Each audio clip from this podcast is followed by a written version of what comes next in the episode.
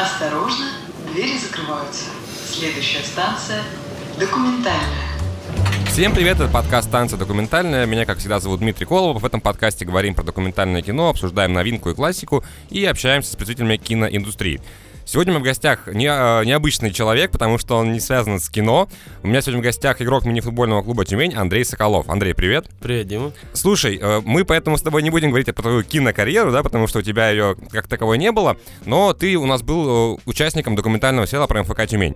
Вот если вспомнить, какие у тебя вообще были эмоции, когда ты принимал участие в съемках? А, ну, вообще, съемки были для нас Вообще для мини-футбола такое видео это примерно как, ну скажем, аватар для 80-х, для неискушенного советского зрителя, что-то подобное. То есть у нас ничего даже примерного не было, и участвовать в этом было необычно раз, прикольно два, весело три.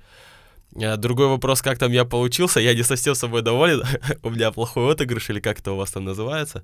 Но в целом крутой фильм, и повторю, что это для, для нашего вида спорта очень было сильно, и нового. А в чем именно была такая трудность? Потому что мы, знаешь, со многими общались, когда на интервью вы все краснели. Ну вот половина точно прям краснела, вылазили какие-то красные пятна. А, вот э, как вот сейчас формулировать вопрос правильно? Ну, вы часто общаетесь с журналистами же в любом случае, да, там после матчей, перед матчами, какие-то пресс-конференции, но вот формат, да, документального сериала, ты сказал, что это было такой новой э, вообще историей для вас. Вот в чем именно была сложность такая вот? Но для меня сложности особо не было. Э, когда вы у нас брали интервью на базе, например, э, в такой непринужденной обстановке, это было достаточно привычно, легко, и для меня никакой трудности или что-то нового не было.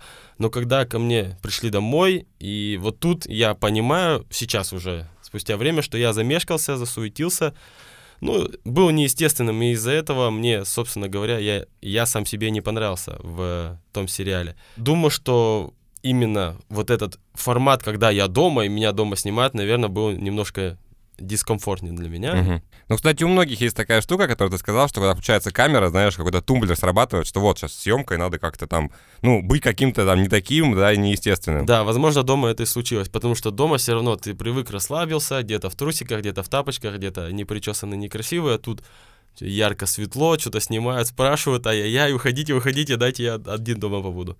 Но при этом, кстати, когда показывали сериал там людям из киноиндустрии, да, они сказали, что вот твоя серия и еще пара серий одни из самых интересных, одни из самых получились ну, лучших, потому что вы максимально там раскрылись как герои, то есть вы сами свою как бы арку, э, так сказать, докрутили но боюсь представить да, что, что было в головах у других пацанов, потому что, ну да, мне было дискомфортно. А, хотя мне вот э, пацаны в других сериях очень даже понравились, выглядели естественно, я такого у них не заметил.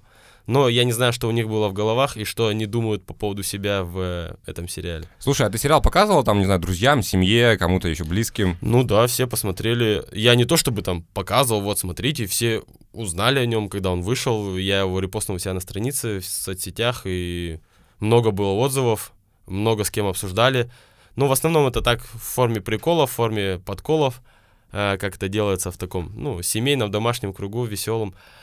Поэтому это было вот в таких э, красках. Ну и в команде, конечно, тоже друг над другом поржали, кто как поучился, кто как э, сконфузился, э, сказал какую-то ерунду или ляпнул что-то такое не в попад.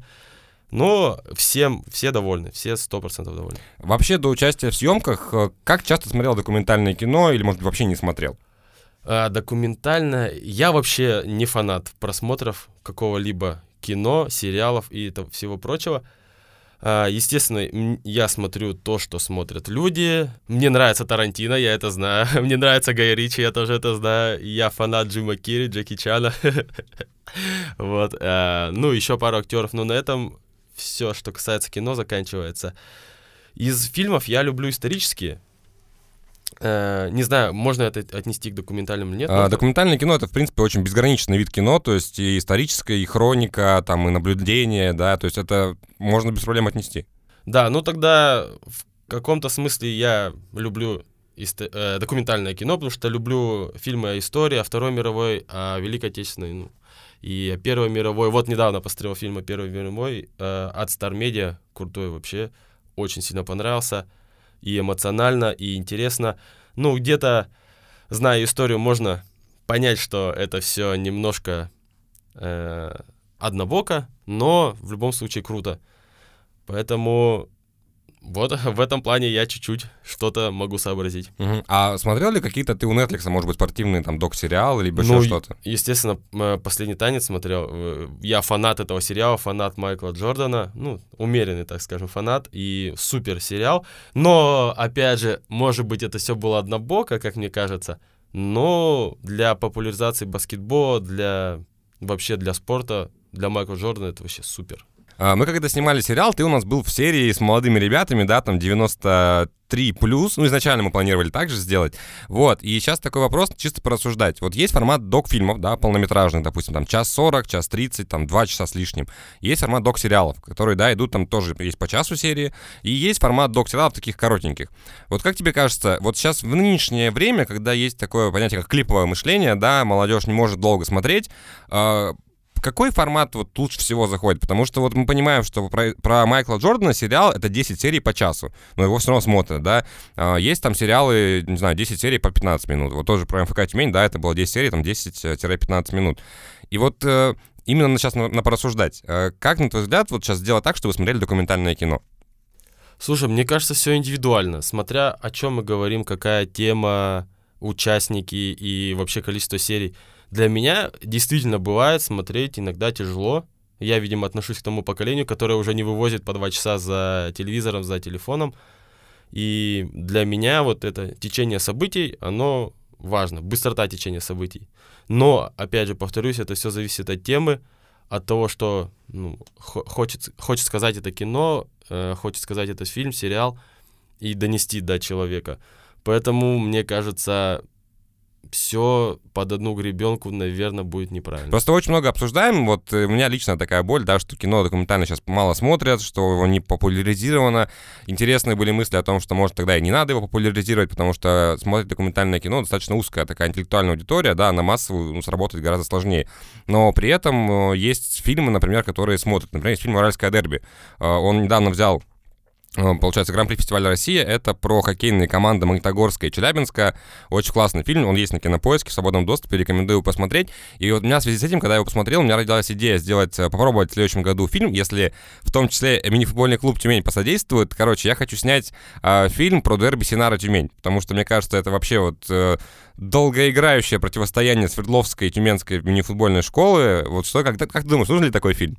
Думаю, идея хорошая, есть смысл подумать над этим 100%. Насчет реализации, ну тут уже как подойти, на самом деле, когда ты сказал, у меня куча сразу в голове картинок нарисовалась. Ну, для тех, кто не знает, Андрей сейчас играет за Тюмень, но в прошлом году он выступал за Синару. В позапрошлом, Позапрошлом, да. позапрошлом И- году и ты играл за Синару. Да, и сам я со Свердловской области, и, и, ну, большая часть э, моего детства пош- прошла под эгидой «Вау, я хочу Синару, можно мне...» Тогда еще ВИЗ команда называлась. Э, вот, и для меня это как бы две такие очень важные команды. Там играл мой брат, там он закончил всю школу. Отец до сих пор болеет за Синару, он этого не скрывает, хотя брат не играет в Синаре, я не играю, там я играю в Тюмени в, в, основ- в главном принципиальном сопернике. Поэтому идея достаточно крутая, и как ее реализовать, блин, очень много всего в голове сразу крутится. Я думаю, что можно в этом покопаться 100%. А какие у тебя версии, идеи? Ты сейчас начал Ну, говорить, что вообще, много всего. вообще начнем с того, что Тюмень и Синара — это не только... не- это команды, которые состоят не только из игроков Тюмени и Екатеринбурга. Это области.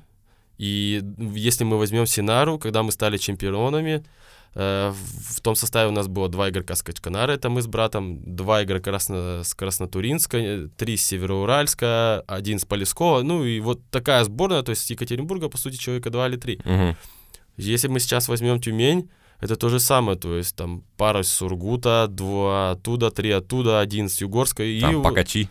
Покачи, да, то есть можно, можно географию учить по нашим командам, географию областей.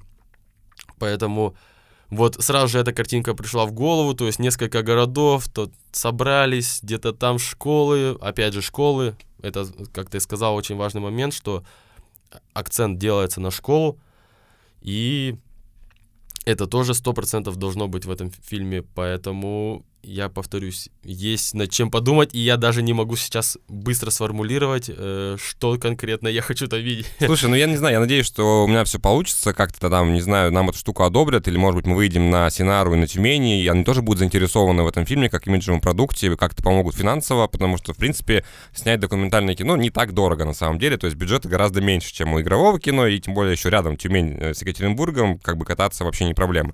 Главное, что просто было со стороны руководства каждого из клубов э, желание поучаствовать в этом. Слушай, у меня есть желание в качестве какого-нибудь э, советника, псевдосоветника поучаствовать, и я готов, сто процентов. Слушай, ну супер, я надеюсь, что в следующем году что-то выиграет, и если меня будут слушать сейчас МФК Тюмени Синара, Григорий Иванов, Александр Попов, то это, пишите мне, напишите, сейчас договоримся.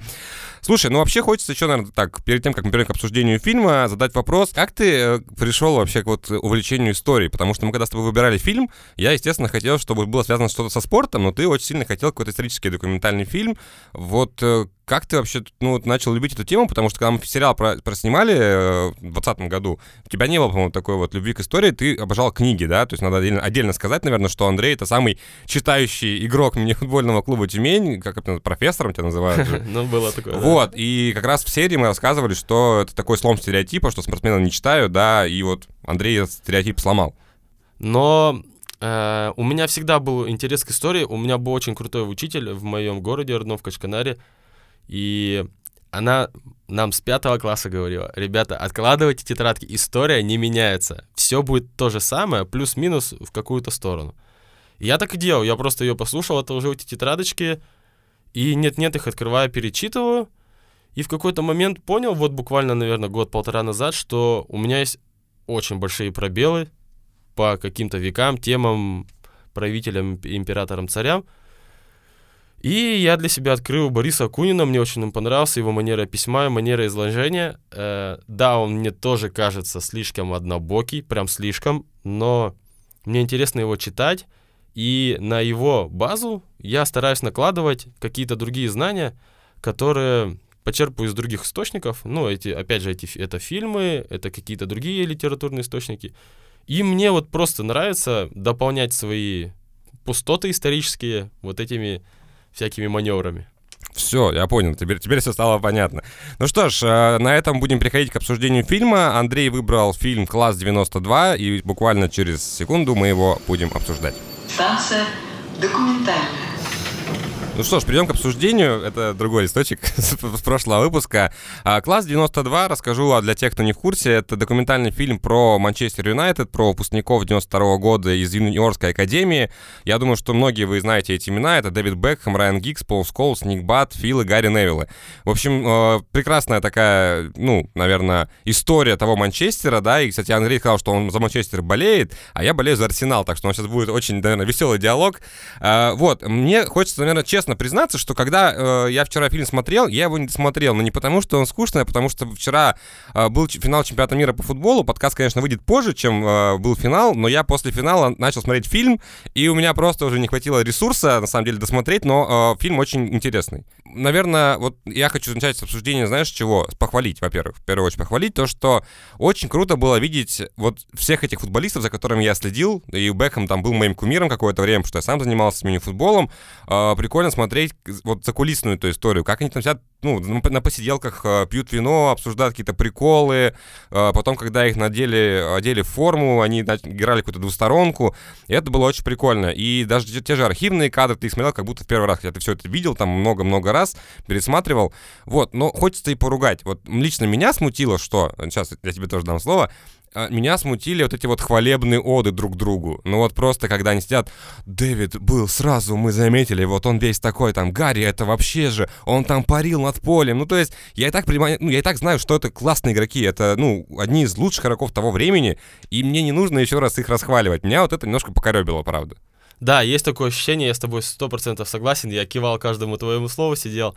И мне вот не хватило вот этой естественности, которая присуща футболистам. Это подколы, это шутки друг над другом, даже издевки. И многие моменты мне показались нераскрытыми. И осталось только вот это вот какая-то напуск, напускной лоск, или как это правильно назвать, когда все друг друга хвалят, все друг другу довольны. Э, вообще первые там 40 минут Я смотрел и думал, почему вы сняли именно так? Почему вы это говорите? Ну, было же много куча историй, которые, ну, не секрет, что случались с Гиксом, с его пьянками, весельями и с его завязками, когда он понял, что это все неправильно, неверно, и перешел, ну, стал на путь профессионализма. Э, куча других историй про Скоуза, про Бэхэма, про Бэхэма с его гулянками, его веселень, веселень, весельем. И для меня была загадка, где это все? Почему вы говорите всякую ерунду, когда нужно говорить то, что хотят услышать. Мы все видели, что Бэхэм забил с центра поля, мы все знаем, что он умеет отдавать классные передачи. Скажите то, что я не знаю. И мне от этого было так грустно. И в какой-то момент, как и ты, я тоже заскучал, смотрел уже вечером, думаю, может быть, отложить это все на завтра. Но вот это ожидание концовки, которое все-таки, ну, меня не расстроило. Слушай, ну да, вот ты правильно сказал, просто складывается такое ощущение, что это получился больше такой какой-то имиджевый продукт, да, ну, про Манчестер Юнайтед. Но лично меня прикольнуло там присутствие Тони Блэра, бывшего премьер-министра Великобритании. Я вообще удивился. То есть я смотрю, смотрю, бам, Тони Блэра. Я такой, офигеть, капец. Но при этом мне не хватило Фергюсона. Вот. Вот, вообще вот. просто. Его там как будто бы не было. Да, это катастрофа, это главная катастрофа фильма. Да, мне тоже понравилась вот эта линия, что э, там был всплеск э, Э, экономический, там, культурный ну, Там 90-е годы, да. в принципе, были такие тяжелые, мне кажется, везде. Ну, то есть... ну, насколько я знаю, там вот, вот этот культурный произошел толчок очередной в Англии, там у них несколько, я так понимаю, было. И вот именно в Манчестере, видимо. И это параллель, когда клуб развивается, когда выигрывает, когда слушают всех манчестерских там певцов, и что-то прикольно.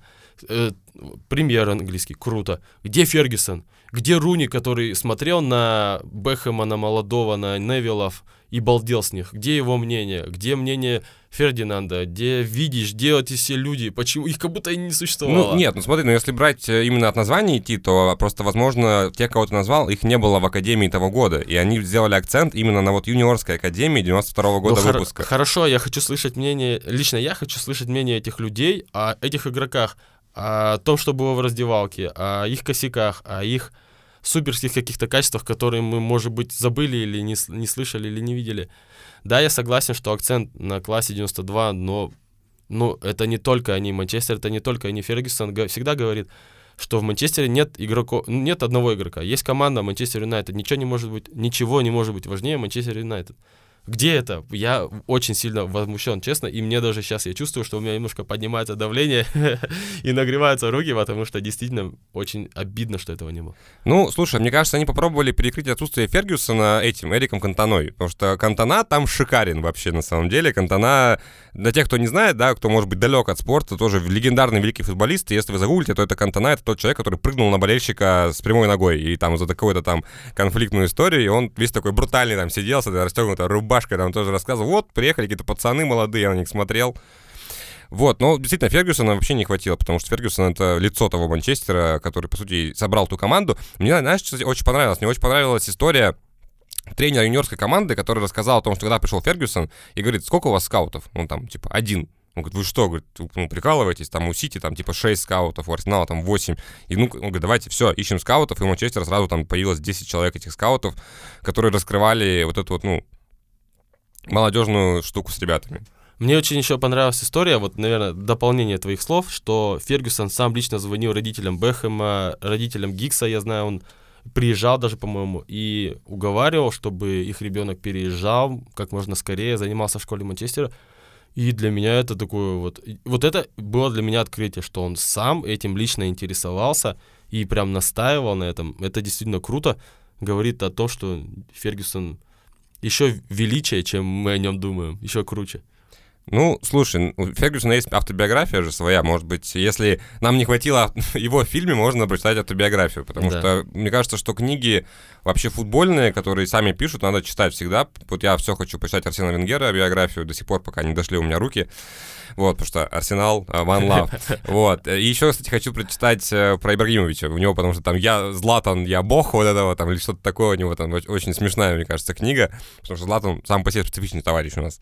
Вот. Uh, слушай, в конце фильма под, подводят итог вот этому, да, 90 99 году, когда Манчестер взял требл. То есть, в принципе, с точки зрения, ну, структуры фильма, да, все правильно. Ну, то есть, на, просто, мне кажется, здесь очень долгий очень долгая экспозиция. То есть нам очень долго рассказывают подробно про каждого героя, и какой-то момент ты, правда, уже устаешь. Потому что если, допустим, там про, Гэп, ну, про Бекхэма, да, там понятно, Виктория Бекхэм появилась, в его жизни там тусовки, еще что-то, еще что-то. Ну, про Гикса, да, прикольная история, когда вот они сидели со своим другом, забыл, как его зовут. э, Макманова. Не, вот там другой еще был, э, который постоянно тусил с ним. А, Шарп, по-моему. Да. Шарпи, Шарпи, Шарпи. Шарпи. Когда пришел Фергюсон, и там просто, там он рассказывал эту историю, что Шарпи стоит прихорашивается, и Фергюсон сзади в зеркало заходит. Вы что, говорит, тут делаете? Да-да-да. Ты не- забыл, да? Не, я понял, понял, да. Вот, поэтому, наверное, хочется сказать, что это хороший продукт в целом, да, если вы, допустим, не фанат футбола, вам будет интересно 100%, потому что я уверен, что такие имена, как Бекхэм, Гикс, Невилл, ну, наверное, все слышали 100%, потому что это культовые личности, ну, понятно, это не как, не как Пеле и Марадона, но где-то вот, ну, рядом с ними, мне кажется. Вот, фильм э, снят достаточно такой классической структуре, да, это какие-то интервью, это беседы э, за бутылкой вина у них там за столиком. Вот, очень много классных архивных кадров, которые наверняка где-то в Манчестере все это есть. Вот, но, как мы сказали, да, нам не хватило сэра Алекса Фергюсона. Если вы болельщик э, или фанат МЮ, вам точно этого, наверное, не хватит. Да, мне кажется, если ты даже просто болельщик футбола, болельщик спорта, ты всегда хочешь услышать Фергюсона, который в, при- Фергюсона, который в принципе не многословен всегда. Но если говорит, то говорит от души и очень жестко, серьезно и по делу. Ну, в общем-то, хочется поэтому, наверное, всем порекомендовать фильм к просмотру, потому что если даже вы, ну, не фанат футбола, я думаю, вам будет интересно, потому что работа снята, ну, увлекательно. То есть это не какая-то скучная документалка, тем более, что хоть и мы давно уже говорим о том, что рейтинг на кинопоиске ничего не значит, но у этого фильма рейтинг на кинопоиске 8.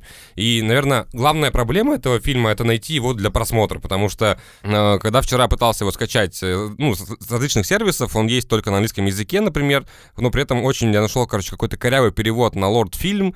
В общем, э, если вы хотите посмотреть, то вас ждет небольшой квест, как его найти, потому что, скорее всего, придется делать это прямо на компьютере, потому что скачать его, ну, в хорошем качестве, с нормальным переводом, наверное, невозможно. Поэтому всем рекомендую к просмотру. Очень интересная спортивная лента. Но мне почему-то в голову приходит э, сравнение именно с э, сериалом «Последний танец». И если сравнивать по эмоциональности, по вовлеченности в сериал, конечно, это разные вещи. Но в любом случае для любителей футбола 100% э, стоит посмотреть, узнать о команде, о отношениях э, э, игроков в то время, о отношениях вообще футбола самого к себе в то время, потому что то, что мы видим сейчас, и то, что было раньше, это совершенно разные игры, совершенно разные люди, и поколения меняются, и вместе с этими поколениями меняется футбол в целом. Я, кстати, поймал себя на мысли, что у нас сериал чем-то похож тоже по структуре на этот фильм, потому что там есть 6 игроков 92 года, выпускники, а у нас серии были тоже объединены какими-то тематиками, да, там были 2-3 героя, там вот молодое поколение, вот эти вот ребята, Кама, Карпюк и Макс. Вот, поэтому, если вдруг вы еще не смотрели сериал про МФК Тюмень, то скорее смотрите, он есть на Ютубе, он есть ВКонтакте. Вот, по традиции хочу сейчас попросить тебя порекомендовать три документальных фильма, которые нужно посмотреть слушателям. А, документальные фильмы, хорошо. Ну, может, сериалы, ладно. Я думаю, тебе, тебе это будет для- сложно вспомнить. Для, для меня будут сериалы легче. Я очень люблю, э, как правильно сказать, продукты компании или как, как вы правильно называете. А, в общем, мне очень сильно нравится смотреть сериалы документальные, исторические продукции Star Media. Это про Великую Отечественную войну, про Первую мировую войну. А, в- вот эти два, наверное, сериала, в принципе, можно посмотреть. Там очень много серий, где-то 8 плюс 15, и этого уже достаточно, я думаю, так, занятия так на недельку-другую. Ну и последний танец тоже, я думаю, Последний танец, да, железно 100%, на Netflix супер. Супер, супер, супер, э, и еще несколько раз супер. Ну вот, такие рекомендации оставил Андрей со словом «супер». Я напомню, что сегодня в гостях у меня был игрок мини-футбольного клуба «Тюмень» Андрей Соколов. Обсуждали мы фильм «Класс 92», а также то, как Андрей снимался в нашем документальном сериале. Или, и, возможно, скоро снимется еще в фильме про дерби Тюмени и Синара. Это был подкаст «Танцы документальные». Меня зовут Дмитрий Колобов. Всем пока!